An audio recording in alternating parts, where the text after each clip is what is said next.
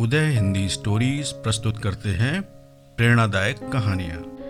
आज हम सेल्फिश मित्र की कहानी सुनेंगे।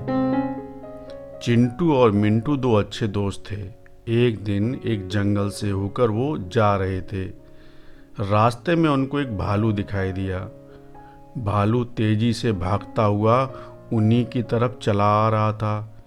चिंटू तेज़ी से भागा और पेड़ के ऊपर चढ़ गया।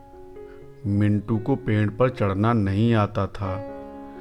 बचपन में उनकी नानी ने एक कहानी सुनाई थी जिसमें बताया गया था, भालू को पेड़ पर चढ़ना नहीं आता।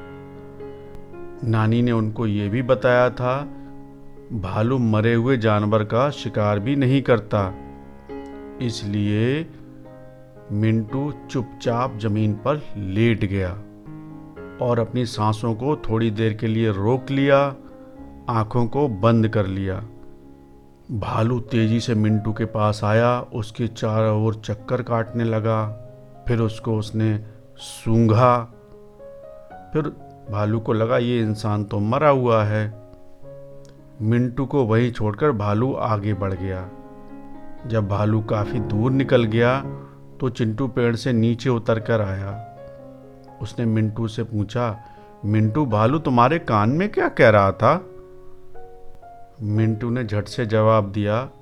भालू ने मेरे कान में कहा, स्वार्थी दोस्त से हमेशा ही दूर रहना। और मिंटू वहाँ से चला गया। आइए मेरे नन्हे प्यारे दोस्तों, जानते हैं इस कहानी से हमें क्या शिक्षा मिलती है। जो दोस्त आपके मुसीबत में काम आए, वही सच्चा दोस्त होता है।